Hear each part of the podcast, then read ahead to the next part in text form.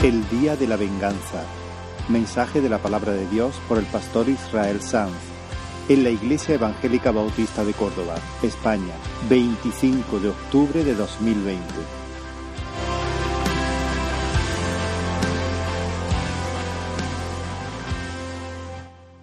Jesús dijo, esta es la vida eterna, que te conozcan a ti, hablando del Padre, esta es la vida eterna, que te conozcan a ti y a Jesucristo, a quien has enviado. Y ese es mi propósito en esta mañana, que el Señor use este mensaje para llevarnos más cerca del conocimiento de Dios, Dios Padre y Dios Hijo, nuestro Salvador.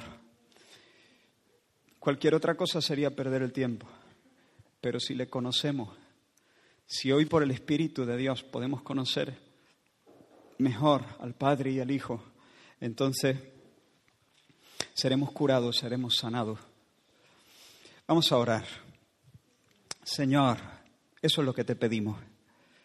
Ayúdame a mí a hablar, ayúdame a mí y a mis hermanos, Señor, a oír, a oír con fe tu palabra, Señor. Paséate en medio de nosotros, Señor. Haz milagros en nuestros corazones. Quita, Señor, desarraiga cualquier idea que no venga de ti, que no se corresponda con tu verdad desarraigala, Señor. Toda planta que no plantó tu mano sea desarraigada de nuestro corazón. Y que venga, Señor, tu reino. En el nombre de Jesús. Amén. Esta mañana mi intención era hablar de la fe de Noé. Quería examinar más de cerca la piedad de este hombre, de modo que pudiéramos aprender algunas cosas para vivir como él lo hizo con una fe que triunfa en medio de una generación apóstata. Pero si Dios quiere, lo haremos en otra ocasión, quizá la semana que viene. Porque mientras reflexionaba sobre este tema, pensé que, y escribí algunas notas, pensé que sería mejor avanzar un poquito más despacio. Así que lo que voy a intentar hacer es detenerme en solo tres versículos, poner la lupa, poner el, foco en ellos, para insistir en algunas verdades que quizá a algunos les puedan parecer un poco redundantes, porque ya hemos hablado de diferentes maneras de ellas, pero que creo que necesitamos asimilar bien, entenderlas bien para la gloria de Dios y el bien de nuestra alma. Así que os invito, siguiendo nuestra serie de predicaciones basadas en el libro de Génesis, a abrir la palabra en el capítulo 6 del libro de Génesis, Génesis 6, y vamos a leer el versículo 11, 12 y 13. Génesis 6, del 11 al 13. Y dice la palabra del Señor. Y se corrompió la tierra delante de Dios, y estaba la tierra llena de violencia. Y miró Dios la tierra, y he aquí que estaba corrompida, porque toda carne había corrompido su camino sobre la tierra. Dijo pues Dios a Noé, he decidido el fin de todo ser, porque la tierra está llena de violencia a causa de ellos, y he aquí que yo los destruiré con la tierra. Uf. Ahora te invito a usar tu imaginación. Imagínate que tienes una hija, una hija única a la que amas con todo tu corazón. El día de su boda le regalas una casa que has estado haciendo con mucho mimo, con mucha ilusión, para ella y para el hombre de su pacto. Tú has puesto allí todo tu empeño para que no le falte ningún detalle. Está perfectamente equipada, está todo pagado, eh, todo amueblado al gusto de ella, la despensa está llena, el césped luce recién cortado y se la entrega con una sonrisa de par en par, con el corazón palpitando. Días después decides visitar a la nueva pareja y esperas encontrarlos, por supuesto, exultantes de alegría. Pero la realidad es muy distinta. ¿Estás conmigo con la imaginación? Llegas a la casa y te sorprende, te extraña ver el jardín descuidado, está lleno de basura, huele a marihuana. Pero eso no es lo peor. El hombre a quien le diste la mano de tu hija a quien regalaste la casa, te recibe con insultos. Está borracho. Ha echado a golpes a tu hija de la casa y ahora vive con un amante o con dos o con tres, vete a saber. Ha convertido ese hogar en una cueva de ladrones donde se junta con compañeros para entregarse a sus vicios y planear las, las próximas fechorías y las próximas juergas. ¿Cómo te sentirías? ¿Qué te pasa por el cuerpo? ¿Cuál sería tu respuesta? ¿Indignación? ¿Rabia? ¿Tristeza? ¿Ha traicionado a tu niña? ¿La ha golpeado? ¿La ha expulsado de la casa que tú construiste para ellos? ¿Se ha burlado de tus sueños? ¿Lo ha pervertido todo? Y lejos de avergonzarte, de avergonzarse, ahora te escupe sus insultos a la cara pisoteando tu honor. ¿Cómo te sientes? Es difícil imaginar un escenario tan grosero, tan lleno de desprecio, tan lleno de provocación, pero ni siquiera una escena como esta logra captar la monstruosidad de lo que significa el pecado para con Dios. La indignación y el dolor del corazón de sus entrañas ante la forma en que los hombres hemos respondido a su bondad. ¿Me sigue? Él trazó, Dios trazó con pericia y con cariño, con mucha ilusión, el círculo de la tierra. Y desplegó su talento para amueblarla, para que fuera una habitación y un templo, un santuario donde caminar con nosotros en tierna amistad. Pero ese lugar se convirtió en un manicomio, en una ruina, en un muladar, en una herida infectada. Dice el texto que hemos leído, y se corrompió la tierra delante de Dios. ¿Por qué? Váyatela con la tierra, ¿no? No, no, la culpa no fue de la tierra, del terreno, de las rocas, de las montañas o de los ríos. No, no, no. La culpa fue de sus moradores. Mira lo que dice, miró Dios la tierra, versículo 12, y he aquí que estaba corrompida porque toda carne había corrompido su camino sobre la tierra. Mira, del mundo, eh, Dios creó el mundo preñado de propósito. Dios nos trazó un sendero. Dice, toda carne había corrompido su camino. Dios nos trazó un camino. Nos trazó un sendero, el buen camino, un camino de santidad, un camino de alegría, un camino de descanso, un camino de intimidad con Él.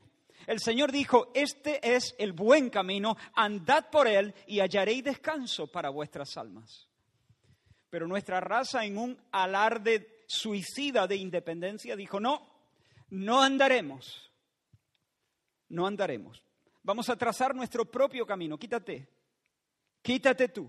Nosotros buscaremos el gozo y la paz a nuestra forma, a nuestra manera. Y fuimos rebeldes a la visión celestial. Corrompimos nuestro sendero sobre la tierra, pervertimos el esquema, violamos el orden santo, abandonamos los raíles de la voluntad del Señor que Él había trazado para nuestra propia felicidad y su gloria, e inventamos nuevas rutas alternativas hacia la gloria. Dios nos hizo para sí,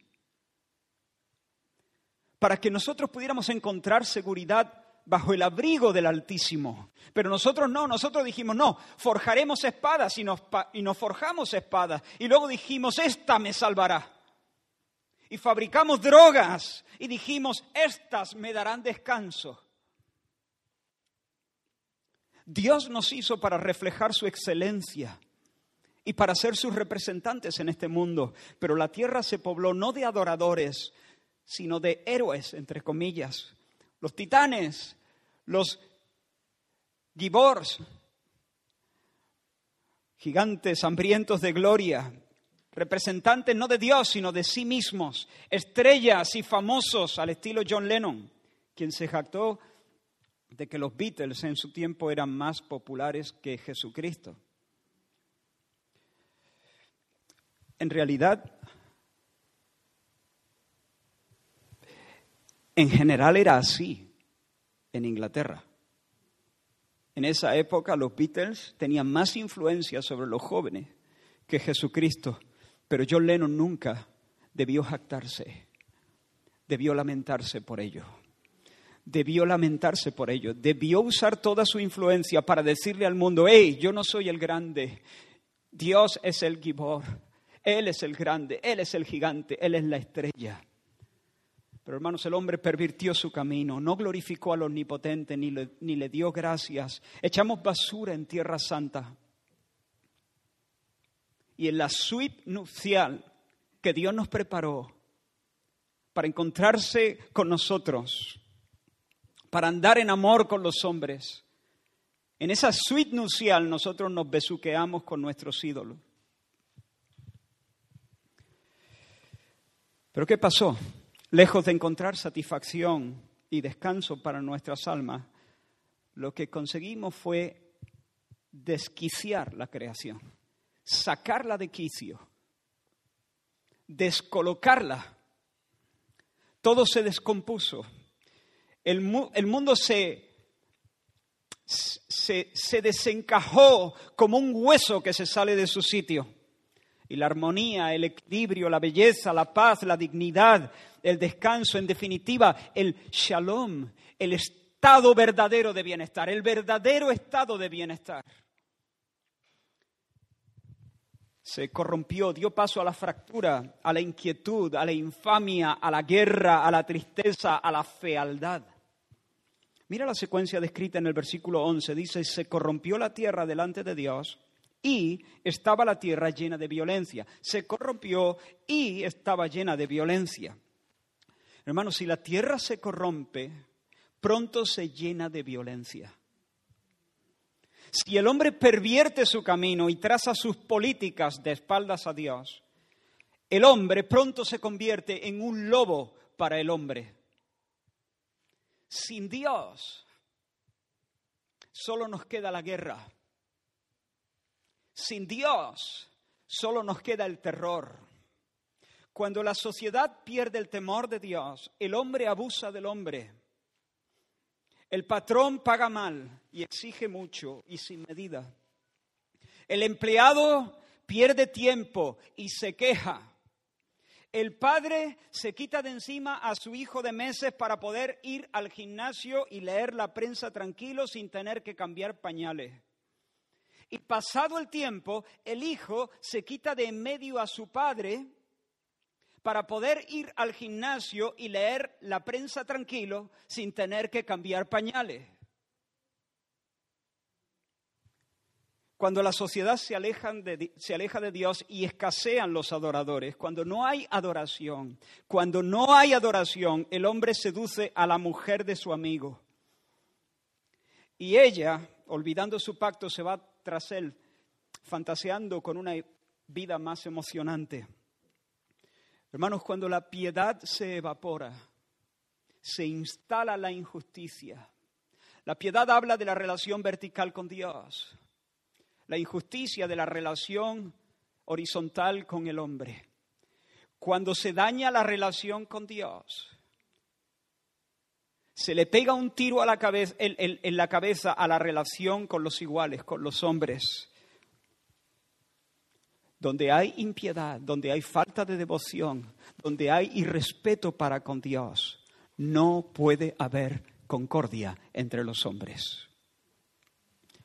El mundo se llena de caníbales, los hombres se mienten y se hacen trampas, la tierra se llena de proxenetas y violadores, se abre la puerta a la esclavitud, el aborto, la opresión, el fraude.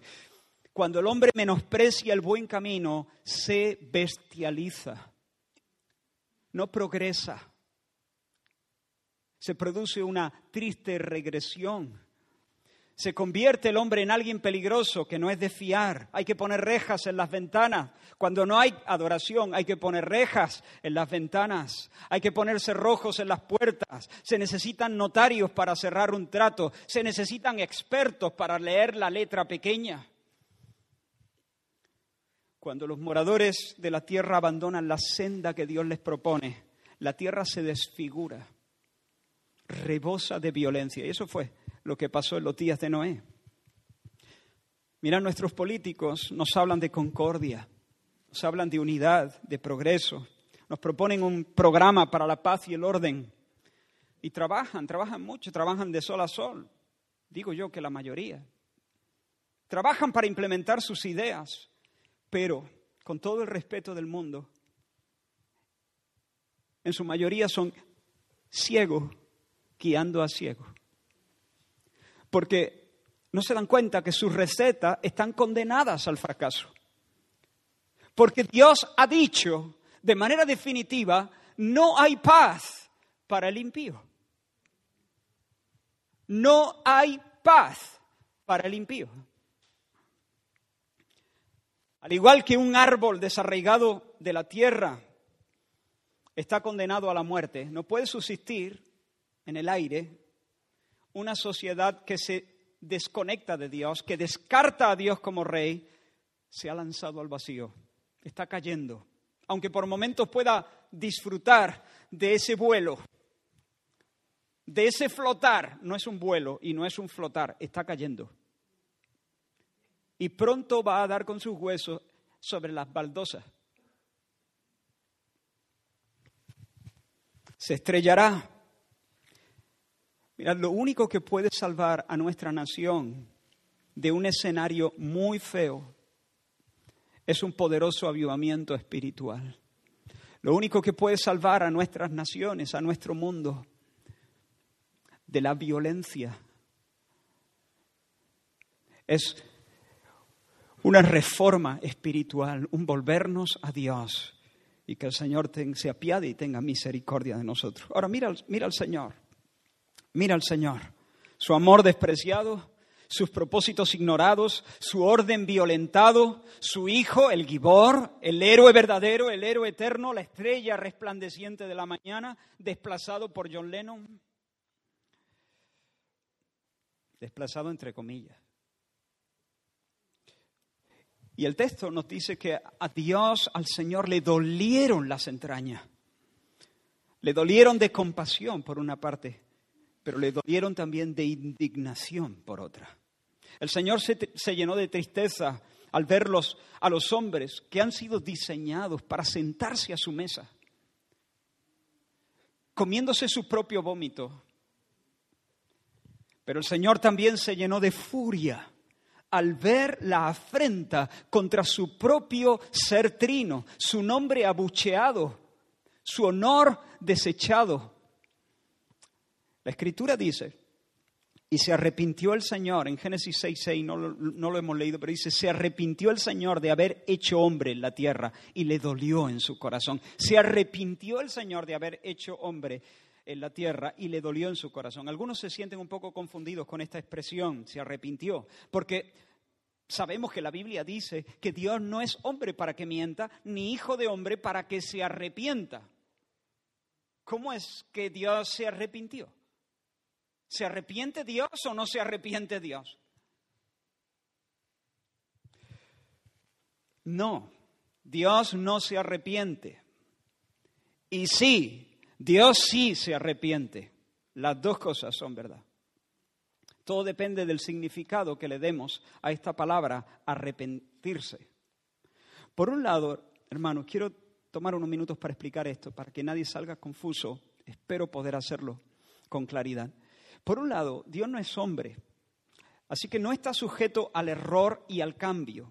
Dios es inmutable en su ser, inmutable en sus atributos, en sus propósitos y en sus promesas. Él no cambia. No hay mudanza ni variación en Él. No se desdice. Y además, hermanos, el Señor es infalible. No peca, no comete errores y por, por tanto Dios no tiene que corregirse o enmendar nada en absoluto. Pero el hecho de que Dios sea infalible e inmutable no significa que sea impasible. Dios no es apático en sus tratos con nosotros. Es un ser personal que cuando se relaciona con los hombres se alegra, se entristece, se enoja, se compadece, juzga, castiga, perdona. Él reacciona. Ahora, el término hebreo que Reina Valera traduce arrepintió es nakhan. Nakhan, ese es el término hebreo. Y ese, ese vocablo tiene una amplia gama de significado. Yo quisiera destacar tres. En primer lugar, Nakhan quiere decir cambiar de parecer en base al reconocimiento de un error que uno ha cometido o ante una dificultad que uno no ha previsto. En este sentido, por supuesto, Dios no se arrepiente, porque Él no conoce imprevistos, porque Él no comete errores, como ya hemos dicho. Es imposible que el Señor esté diciendo, uff, me equivoqué, me equivoqué al hacer el hombre. Si lo llego a saber esto, termino la creación por la mañana del día sexto. Animalito tenía que haber tenido, nada más. Dios no puede estar diciendo eso. Porque Dios no se equivoca, nada le, le, toma por sorpresa. Ahora, el segundo significado de la palabra Nahan significa aplacarse o desistir de un castigo. Por ejemplo, después de la predicación del profeta Jonás en la ciudad de Nínive, dice la escritura que vio Dios lo que hicieron los ninivitas, que se convirtieron de su mal camino y se arrepintió del mal que había dicho que les haría y no lo hizo. Dios desistió. Desistió porque vio lo que hicieron los ninivitas y respondió a la respuesta de ellos extendiéndoles un plazo más de gracia y de misericordia, concediéndoles perdón. Desistió se aplacó, se detuvo. Jonás se apesadumbró en extremo, dice el capítulo 4 de este del libro de Jonás, y se enojó y oró al Señor diciendo, si yo lo sabía, lo sabía, yo sabía que tú eres Dios clemente y piadoso, tardo en enojarte y de grande misericordia y que te arrepiente del mal. Ese es el sentido, que desistes, que te detienes Ahora, el tercer significado de Nakhan es lamentar o dolerse. La raíz primaria de este verbo, de hecho, es respirar fuerte o suspirar. Esos suspiros, ay, había escuchado personas que de, que de tanto en tanto, ah, sin darse cuenta, sin, no aquellos que, que que suspiran como para llamarte la atención. Mm, eh, y, están buscando atenciones, sino aquellos que están en sus cosas, están metidos en su mundo, pero hay un algo ahí que les aprieta, que les abruma.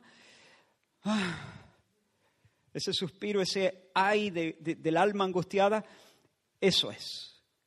Ese lamento que nace en las entrañas es el gemido de un corazón abrumado. Está claro que en este texto eso es lo que quiere decir la palabra Nakhan. En el primer libro de Samuel se usa también este término cuando Dios dice, y así traduce la reina Valera, me pesa haber puesto por rey a Saúl. Me pesa, lo lamento, me duele. Otras versiones dicen, me arrepiento de haber puesto pero no es el reconocimiento de un error. Dios no reconoce que ha cometido un error con Saúl. Lo que está diciendo es, me duele. Está expresando su desagrado divino. Está expresando su actitud y sus sentimientos presentes para el mal que tiene delante de sus ojos. Ahora, la Biblia de las Américas traduce el, el, texto de Génesis 6.6 de esta manera. Y le pesó al Señor haber hecho al hombre en la tierra y sintió tristeza en su corazón. Ahora, el Padre bondadoso del ejemplo que os puse al principio, probablemente diría, si llego a saber lo que este sinvergüenza le haría a mi hija, yo habría actuado de otra manera. Me equivoqué, reconozco que me, que me equivoqué con ese tipo. Pero hermanos, la maldad nunca sorprende al Señor. Aún el pecado, aunque nos parezca difícil, aunque, aunque no terminemos de entender cómo funcionan estas cosas, aún el pecado está contemplado en sus decretos y a, la obra, a, la postre, perdón, obra para bien, para su gloria. Así que Dios se arrepintió y no se arrepintió. No se arrepintió reconociendo error alguno, porque Dios no es hombre para que mienta ni hijo de hombre para que se arrepienta. Pero sí se arrepintió en el sentido de que lamentó, le dolió, le pesó en el corazón. Cuando Dios tuvo delante la porquería del hombre, sintió, sufrió, sufrió.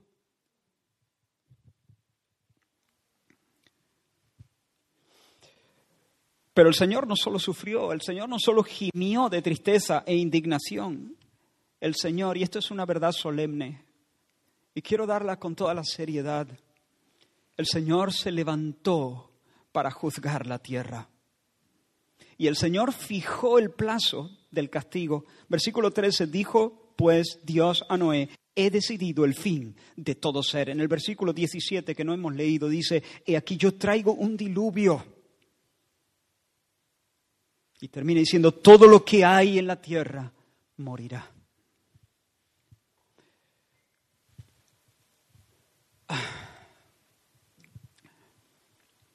Solemos asociar la historia de Noé con un barquito de, líneas redondeadas donde asoman por arriba leones, jirafas, elefantes, monitos sonrientes. Intenta sacar eso de tu cabeza. No ayuda, estorba. Este versículo no es agradable. Esta historia es muy heavy, muy fuerte. Yo traigo un diluvio, todo lo que hay en la tierra morirá. He decidido el fin de todo ser. Mi pregunta es, ¿qué clase de Dios puede hablar así? ¿Qué tipo de ser puede sentenciar a una muerte agónica a miles de padres con sus hijos?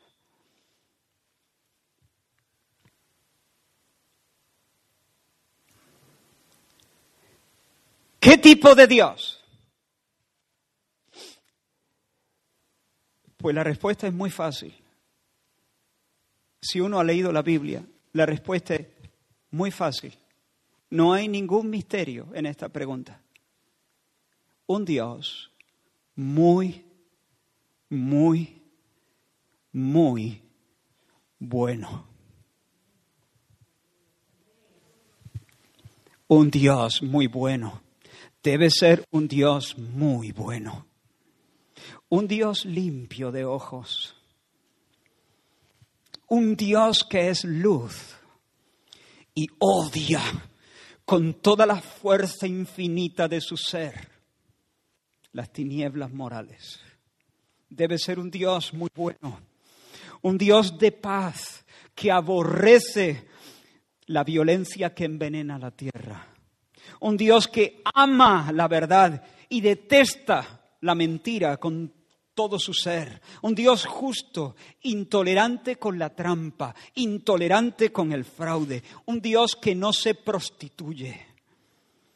Y por lo tanto, Él nunca, jamás dará su gloria a otro.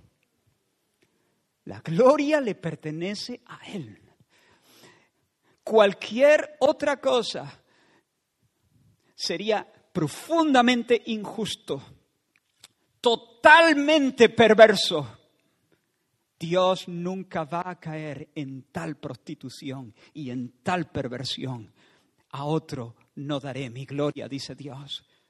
Esto no es un celo pecaminoso, esto es un celo santo, puro, limpio. Si Dios diera su gloria a otros o compartiera la compartiera de alguna manera, Dios se convertiría en un monstruo, Dios estaría siendo injusto, estaría pecando y no sería Dios. Y todo el universo se colapsaría. El ser que envía el diluvio sobre la tierra es un Dios que aunque es tardo para la ira, es grande en misericordia es amplio en perdonar. Aunque no quiere la muerte del impío, jamás tendrá por inocente al culpable, dice la Escritura. Como dijo el profeta Naúm, es, versículo 2 del capítulo 1, es Dios celoso y vengador. El Señor es vengador y lleno de indignación. Se venga de sus adversarios y guarda enojo para con sus enemigos. Si tú fueras el padre provocado del ejemplo y estuvieras pensando partirle las piernas al tipo ese que echó a tu hija a golpes de la casa El apóstol Pablo te diría lo mismo que dijo a los creyentes en Roma. Te diría lo siguiente. El Espíritu Santo, por medio del apóstol Pablo, te diría, no os venguéis vosotros mismos.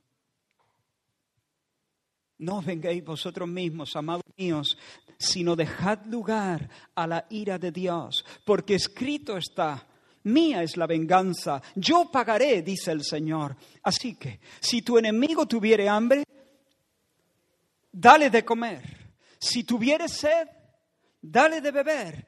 Pues haciendo esto, ascuas de fuego amontonarás sobre su cabeza, es decir, harás que se avergüence por su conducta. Es decir, Dios puede usarte a ti de ese modo para moverlo al arrepentimiento. Esto, esto es conforme a la enseñanza de Jesús. Jesús nos dijo, amad a vuestros enemigos, haced bien a los que os aborrecen, bendecid a los que os maldicen, orad por los que os calumnian. Ahora, date cuenta que Pablo no dice que la venganza es mala en sí misma. Pablo no dice, hey, olvídate de la venganza, eso es diabólico. Más bien dice, la venganza no te pertenece a ti. No te tomes la justicia por tu mano. Deja ese asunto donde? En las manos de Dios, porque la venganza es suya. Solo Él tiene ese derecho, esa prerrogativa. En su tiempo, a su manera, el Señor va a poner las cosas en su sitio. Él es juez justo. Él no es como el doctor malo que te da una pastilla para el dolor y te manda a casa sin encajarte el hueso que se te ha salido. Dios está resuelto a encajarlo todo. Dios lo va a reparar todo. Dios lo va a restaurar todo. Dios ha dicho, y aquí yo hago nuevas todas las cosas. Él no va a dejar cabos sueltos. Regresamos a la tierra. Mira el paisaje. La tierra en los días de Noé es un antro de pecado. Está llena de idólatras. El hombre adorando al hombre. Esos gigantes, esos valientes de renombre de los que hablamos la semana pasada, son ladrones de gloria, anticristos, que buscan la fama en abierta rivalidad contra el Dios vivo. El Señor, hermano, sencillamente no puede tolerar eso, no lo puede tolerar. No lo puede tolerar. ¿Por qué? Porque Él es bueno. Él es bueno y eso está mal. Eso es sucio, eso es perverso, eso es iniquidad. Y Él es celoso de su gran nombre. Nuestro Dios, en este sentido del que estoy hablando, es absolutamente intolerante. Tenemos un Dios intolerante con el pecado. No lo tolera, no lo soporta, no lo aguanta. Sí es verdad, en su paciencia, Él detiene el castigo y da tiempo, y tiempos, y tiempos, y prolonga su paciencia para que el pecador se arrepienta y no perezca. Porque Él no quiere ni disfruta con el castigo. Él se duele del castigo. Pero Él no puede tolerar la injusticia y la impiedad. Dios Padre le ha dicho a Dios Hijo, tú eres mi hijo. Tú eres mi hijo, pídeme y te daré por herencia las naciones. Y Él no va a permitir que los hombres le saquen la lengua a su gibor. No va a permitir que los hombres se burlen de su Cristo, de su ungido. Las naciones dicen, va, echemos de nosotros sus cuerdas, levantémonos contra el Señor y contra su príncipe. El que mora en los cielos, dice el salmista en el Salmo 2, el que mora en los cielos se burlará de ellos. No lo va a tolerar, no va a tolerar esa revuelta. Dios ha dicho, besad al Hijo. Él es el profeta, a él oíd. Él es el rey, doblad ante Él vuestras rodillas y entregaos a Él alegre y voluntariamente. Él es el sacerdote. Que ore Él por vosotros, que ore Él. Si queréis que os escuche, que ore Él. Como le dijo Dios a los amigos de, Job, ¿recordáis? Que Job ore.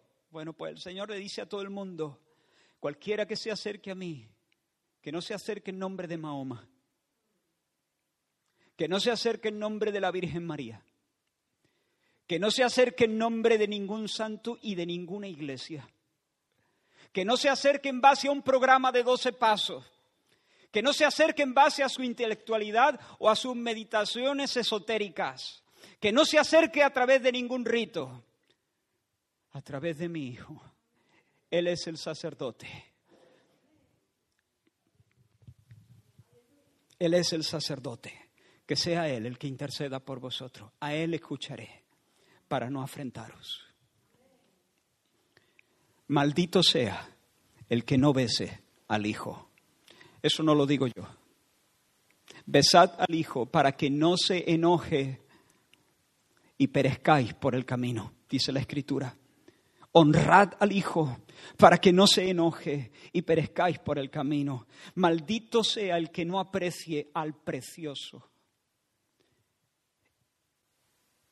El apóstol Pablo, escribiendo a los Corintios, dijo algo parecido, el que no amare al Señor Jesucristo sea anatema. ¿Se le fue la mano a Pablo? ¿Qué le pasó en esta frase? Tenía un mal día, estaba de malas pulgas. ¿No comprende Pablo que estamos de este lado, en la nueva alianza, el nuevo pacto?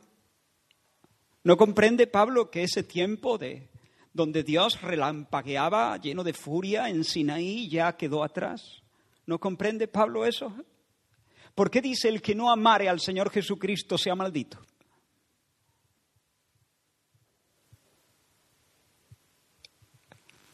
Porque ese es el sentir del Espíritu de Dios. Y el Espíritu de Dios tomó a Pablo y lo impulsó como el viento impulsa al barco. Y lo llevó a escribir esa línea, porque no hay nada más terrible y más perverso que no amar al amable, que no honrar, honrar al Hijo, que no confiar en su nombre, que no doblar la rodilla delante de Él, que no besar al ungido de Dios. El que no ama al Señor Jesucristo sea anatema. Pero cuando Dios en los días de Noé recorrió la tierra con su mirada, vio un mundo a lo suyo, un mundo absorto en sus negocios, sus bodas, sus fiestas, sus ambiciones, no halló fe, no encontró fe allí, ni uno entre diez mil que madrugara para apoyarse en el Señor. Nadie que honrase al Hijo, solo Noé quedó como un resto santo. Y la paciencia de Dios se acabó. La paciencia de Dios se agotó, llegó a su límite. He aquí yo traigo un diluvio, todo lo que hay en la tierra morirá. Seguramente todos hemos visto alguna película en la que el villano, muy villano, ha golpeado primero. Y como espectador tú estás indignado ante la crueldad que ha exhibido. La crueldad con la que ha pisoteado los derechos de los inocentes. Y tu corazón allí sentado en tu sofá, pero tú por dentro estás clamando por justicia. Te escuece que las cosas sean así, ¿no? Te escuece y esperas que, que, que la trama dé un giro y que las cosas se reparen. De repente, la banda sonora empieza a dar sus tonos mayores. El bueno afirma su rostro y luego se tiñe la cara con pinturas de guerra y tu corazón palpita. ¿Reconoce esas escenas parecidas? Tu corazón palpita porque sabes que ha llegado la hora para poner las cosas en su sitio. Ha llegado el momento de darle al malo su merecido, de enderezar todas las cosas. Pero la ira del hombre no obra la justicia de Dios. La, ira del hombre no obra la justicia de Dios. A esto, Terminator, Vengadores, Pablo les diría, desiste, no os venguéis. La ira del hombre no obra la justicia de Dios, pero la ira de Dios sí obra la justicia de Dios. Hay un pasaje, hermanos, en la Biblia donde Dios protagoniza una escena similar a esta que he descrito. Dios es el bueno que afirma su rostro y se tiñe con pinturas de guerra. Quiero leerlo. Está en Isaías, capítulo 59, no hace falta que lo busquéis. Estoy usando otra versión, no la Reina Valera, porque me parecía más clara su lenguaje. Dice, hemos sido rebeldes. Intenta seguir, hemos sido rebeldes e infieles al Señor. Hemos hablado de violencia y de traición. Hemos hecho planes para engañar a los demás. La justicia ha sido despreciada. La sinceridad ha desaparecido. Y al, y al que se aparta del mal, al bueno, al que se aparta del mal, le roban lo que tiene. El Señor se ha disgustado al ver que no hay justicia. El Señor quedó asombrado al ver que nadie ponía remedio a esto. Entonces actuó con su propio poder. Se cubrió de triunfo como con una coraza. Se puso la salvación como un casco en la cabeza. Se vistió de venganza como con una túnica y se envolvió de ira como con un manto. El Señor dará a cada cual su merecido, castigará a sus enemigos, a quienes lo odian les dará lo que merecen. Todo el mundo, desde el oriente hasta el occidente, respetará al Señor.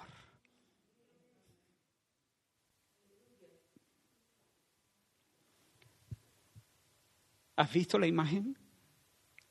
Esto es un desastre, hay pecado, pecado, pecado, pecado, pecado.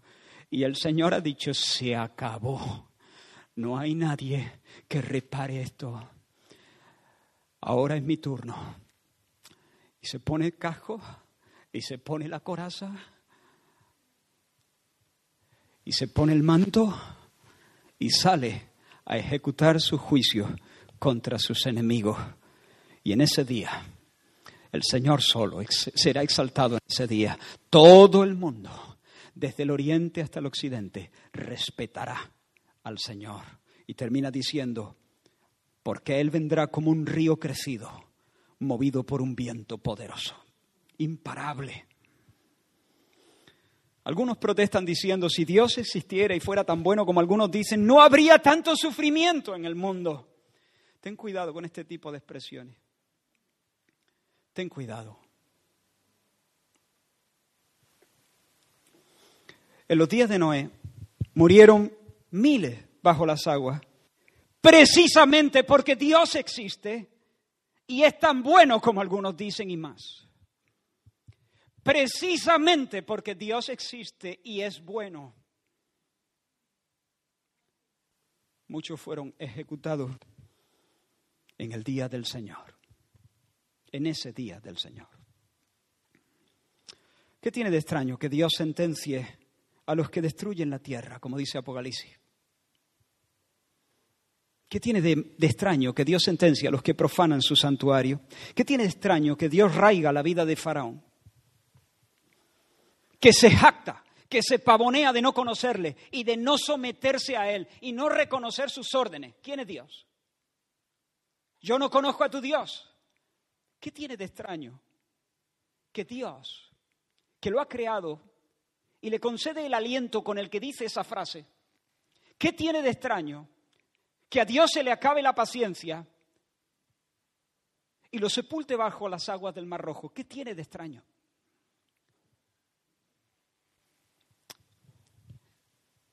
Tú sabes que eso debe ser así, porque si no, no sentirías, no, te, no te, sentirías movido a desear que en esa peli las cosas se reparen. Tú no te quedas cómodo si todo queda del revés.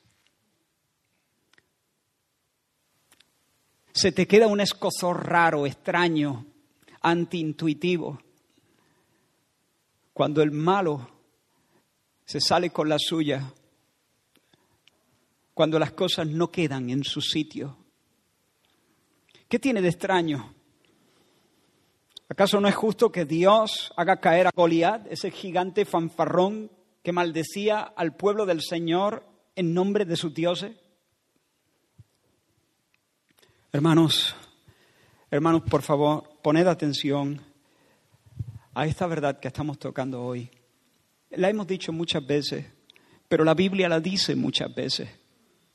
La dice muchas veces. Yo no, yo, yo no estoy haciendo una caricatura de la Biblia.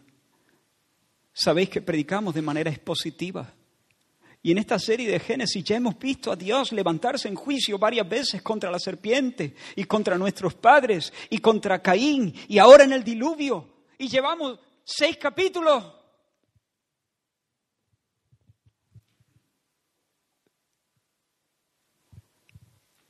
Que Dios no es un osito de peluche que no es el Jesucito de mi vida encima de la mesilla de noche.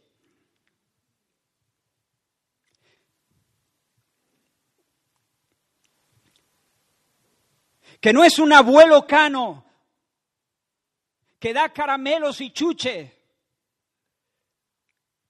Nuestro Dios es fuego consumidor.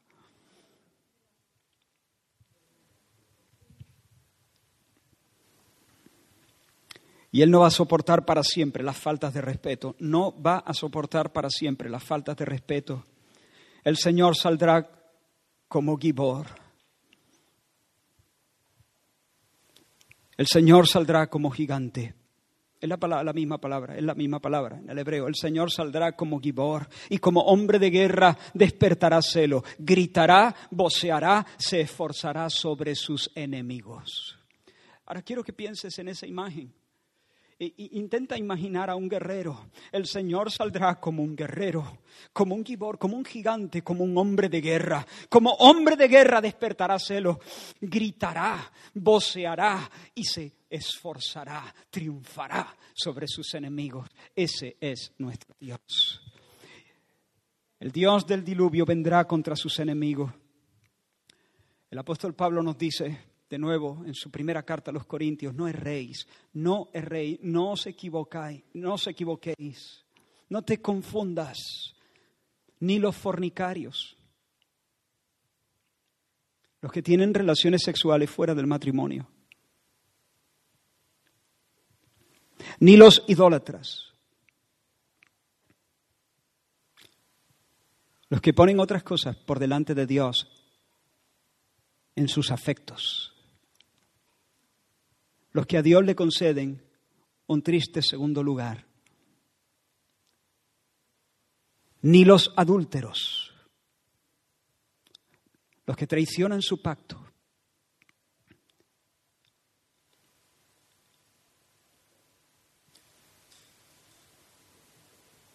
y se van con otras personas dejando a su cónyuge, o incluso fantasean navegando por Internet, poniendo sus ojos en otras mujeres como si fueran carne para consumir, o en otros hombres, ni los sodomitas ni los que practican la homosexualidad. No exactamente los que puedan sentirse desorientados con respecto a sus emociones y sus inclinaciones sino los que practican la homosexualidad, los que se entregan a este estilo de vida. Ni los ladrones, ni los avaros, ni los borrachos, ni los maldicientes, ni los estafadores heredarán el reino de Dios. No os equivoquéis. No importa si eres evangélico, si practicas la estafa, hay de ti. No importa si eres evangélico, si te entregas al vino o le das rienda suelta a perversiones sexuales que atentan contra el diseño de Dios, no heredarás su reino.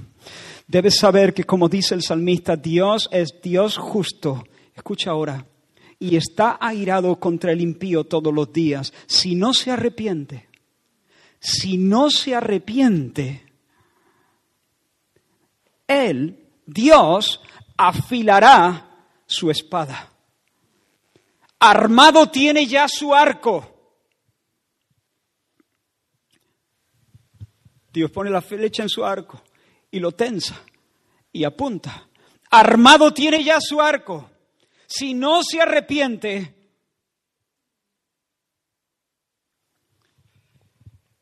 ¿sabes lo que dijo Jesús en una ocasión?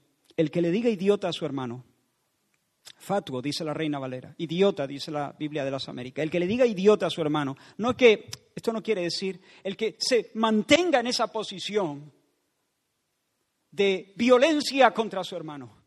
Oísteis que fue dicho, no, no, matarás, pero yo digo, el que le diga idiota a su hermano, el que tenga esa actitud para con él, el que persevere en una hostilidad tal hacia, su hermano, aunque no lo mate, aunque, aunque no lo apalee, aunque simplemente sea una indisposición y una agresividad en su corazón hacia él, el que le diga idiota a su hermano, y ahora cito literalmente las palabras de nuestro Señor, será reo del infierno de fuego el Señor disparará su arco. Si no se arrepiente, el Señor disparará su arco. Leo de nuevo las palabras del apóstol Pablo. El que no amare al Señor Jesucristo sea anatema. Pero mira lo que dice justo después. El que no amare al Señor Jesucristo sea anatema. El Señor viene. Ahora, si yo me subo esta mañana aquí, o Jesse se sube esta mañana y dice así sin más, hermanos, el Señor viene, todos nosotros seguramente hubiésemos respondido con un clamoroso y entusiasta amén, aleluya. Pero en este versículo también pero mira, el que no amare al Señor Jesucristo sea anatema. El Señor viene. Y cuando venga, pondrá todas las cosas en su sitio. El apóstol Juan recibió una visión en la isla de Patmos de este épico momento, el momento del regreso del Señor, y lo, y lo leo también. Entonces vi el cielo abierto y he aquí un caballo blanco. Y el que lo montaba se llamaba fiel y verdadero. Y con justicia juzga y pelea. Sus ojos eran como llama de fuego. Y había en su cabeza muchas diademas. Ahora no quiero que, que penséis, que nadie piense que hay que imaginarse a Jesús literalmente así. Son imágenes. Es un lenguaje apocalíptico, simbólico capta el símbolo. Sus ojos eran como llama de fuego y había en su cabeza muchas diademas y tenía un nombre escrito que ninguno conocía sino él mismo. Estaba vestido, atento, de una ropa teñida en sangre. Y su nombre es el Verbo de Dios. Y los ejércitos celestiales, vestidos de lino finísimo, blanco y limpio, le seguían en caballos blancos. De su, de su boca sale una espada aguda para herir con ella a las naciones, y él las regirá con vara de hierro. Y la expresión más salvaje, y él pisa el lagar del vino, del furor y de la ira del Dios Todopoderoso. Por eso la ropa está manchada de sangre. Porque él pisa el lagar, ¿sabe? donde se echa la uva para pisarla y de ahí sale el vino. Él pisa el lagar del vino, del furor y de la ira del Dios Todopoderoso. Este es nuestro Dios. Esta es la verdad sobria. Y las nubes de un juicio más feroz que el que destruyó la tierra en los días de Noé se ciernen sobre este mundo. Jesús enseñó que de manera que como se arranca la cizaña y se quema en el fuego, Mateo 13, así será, dijo él, en el fin de este siglo. Enviará el Hijo del Hombre a sus ángeles y recogerán de su reino a todos los que sirven de tropiezo y a los que hacen iniquidad y los echarán en el horno de fuego. Allí será el lloro y el crujir de dientes. Un juicio más severo que el diluvio que sepultó la tierra en los días de Noé. En su primera venida el Señor vino como cordero, pero en breve Él aparecerá como león. Él es el león y el cordero. Pero en su primera venida Él estuvo entre nosotros para anunciar el año del jubileo, el año agradable del Señor, el tiempo de gracia, el día del perdón. Pero cuando regrese, Él regresará para inaugurar el día de venganza del Dios nuestro. Como profetizó el profeta Isaías, para anunciar el año del favor del Señor, el año de la buena voluntad del Señor y el día de venganza del Dios nuestro. Cuando estuvo en su primera venida, él, al pronunciar ese pasaje en la sinagoga, omitió la última frase. No se le olvidó al Señor, la omitió a cosa hecha, porque en su primera venida Él no venía a traer juicio ni venganza. Él no venía a perder, sino a rescatar, a sanar. Él venía como cordero a dar su vida en rescate. Pero Jesús nunca dijo que Isaías se había equivocado. Esa profecía también le había sido dada por Dios. El pasaje termina diciendo, y el día de venganza del Dios nuestro. Y el Señor en su segunda venida. Ahora sí, ya no entrará a Jerusalén montando un pollino, un hijo de asna. El rey ya no vendrá humilde y manso. El rey vendrá con muchas diademas en su cabeza, sobre un caballo blanco, seguido por un séquito de guerreros montados en caballos blancos, con una espada aguda que sale de su boca, por así decirlo. Es un símbolo para ejecutar la venganza inaugurar el día de venganza del Dios nuestro. Así que suenan tambores de guerra. El Señor se ha vestido para la batalla. ¿Puedes verle? El Señor se viste para la batalla y se pinte, se tiñe su cara de pintura de guerra. Un nuevo versículo. La Biblia está saturada de estos versículos. He aquí que Jehová vendrá con fuego Isaías 66. He aquí que Jehová vendrá con fuego y sus carros como torbellino para descargar su ira con furor. Juzgará con fuego y con su espada a todo hombre y los muertos serán multiplicados. Es un extracto, no lo he leído entero. Y los muertos serán multiplicados. Si estás entendiendo, es posible que alguno esté diciendo, ay de mí, ay de mí, ay de mí.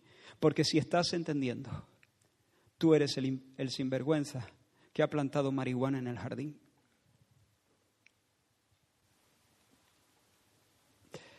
No te estoy diciendo, no, no, no te estoy insultando. Estoy diciendo que todos nosotros nos hemos descarriado, nos hemos apartado por nuestro propio camino, desechando el camino que nos propuso el Señor. Le respondimos con insultos. El vino y no solamente escupimos su nombre, sino que sentenciamos a su Hijo. Y ahora el Señor viene con su cara pintada de guerra, con su arco entesado, con su espada fuera de la vaina. Y dice, ay de mí, ay de mí, ay de mí, si, esto es verdad, estoy muerto. Eso es lo que dijo Isaías porque soy un hombre inmundo y han visto mis ojos a Jehová. Fue como si Isaías viera al Señor con pinturas de guerra, acercándose a Él. Pero sabe, un día el Señor, en una exhibición de bondad y justicia, frunció su ceño, tiñó su cara con pintura de guerra, tomó todas sus armas y descendió para ejecutar su juicio y descargó un diluvio, un diluvio de calamidades pero solo murió un hombre. Solo murió un hombre. Un hombre sobre la cruz. Murió su hijo, su amado, el hijo de su amor, como Jesse nos decía al principio, en quien Dios encuentra contentamiento. El hombre que caminó con él, el único que no había manchado sus ropas con el pecado. El pacífico, el pacífico Jesús, que había vivido en un mundo violento, el que nunca le tiró besos a los ídolos, el que nunca habló con engaño. Jesús, el Hijo, el héroe eterno, se despojó de su gloria, asumió nuestra humanidad, caminó el camino que Dios había trazado para el hombre y se ofreció voluntario para llevar sobre su santa alma la porquería del mundo. Y mientras Dios lo amaba con un amor que nunca jamás ni en mil eternidades podremos comprender, lo destrozó, lo destrozó sobre la cruz.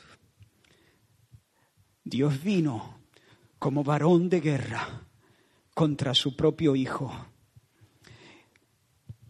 y ejecutó sobre él, sobre su cuerpo, el castigo que tú merecías y que yo merecía. Dios Padre trató a su Hijo como si Él hubiera vivido tu vida para poder tratarte a ti como si tú hubieras vivido la suya. Y si tú crees esto, si crees que Él murió por ti, si crees que, al tercer día Él resucitó triunfante de la muerte, si crees, si odias tu pecado, si te vuelves a Él con amor, amor obediente, obediencia amorosa, si vienes en arrepentimiento por no haber amado al Hijo, por no haberle besado, pero vienes y dices, Señor, Tuya es mi vida a partir de ahora. No te daré un triste segundo lugar, porque eso es una perversión y un pecado profundo. Tuyo será mi corazón, tuyo serán mis afectos. Creo en tu Hijo amado. Creo que Él es el Cordero de Dios que quita mi pecado. Creo que Él pagó la deuda que yo merecía. Creo que Él es el Señor soberano. Creo que Él es el Gibor. Creo que Él es el héroe eterno, la estrella resplandeciente de la mañana. Creo, me entrego, me rindo te amo. Si vienes a Él en amor obediente, serás salvo. Los juicios para ti habrán pasado. Ya no habrá más juicio en el horizonte. Donde quiera que tú leas, el Señor viene. Tú podrás decir, gloria a Dios, aleluya, sí, amén, ven, Señor Jesús, porque para ti el Señor ya no viene con pintura de guerra. Ahora viene como un padre y el Señor Jesús como un esposo. Ven a Él, ven a Él, ven hoy a Él. Termino aquí. Ven hoy a Él en arrepentimiento y fe. No, no sigas dilatando. Si tú estás aquí y estás diciendo, en algún momento tengo que tomar esa decisión. En algún momento tendré que tomar esa decisión de entregarme de veras, de arrepentirme de mi pecado. No importa quién sea, no, importa si eres católico, ateo, evangélico, budista, lo que tú quieras ser, no me importa, quien quiera que sea. Si no has venido en amor obediente al Señor, mira, el arrepentimiento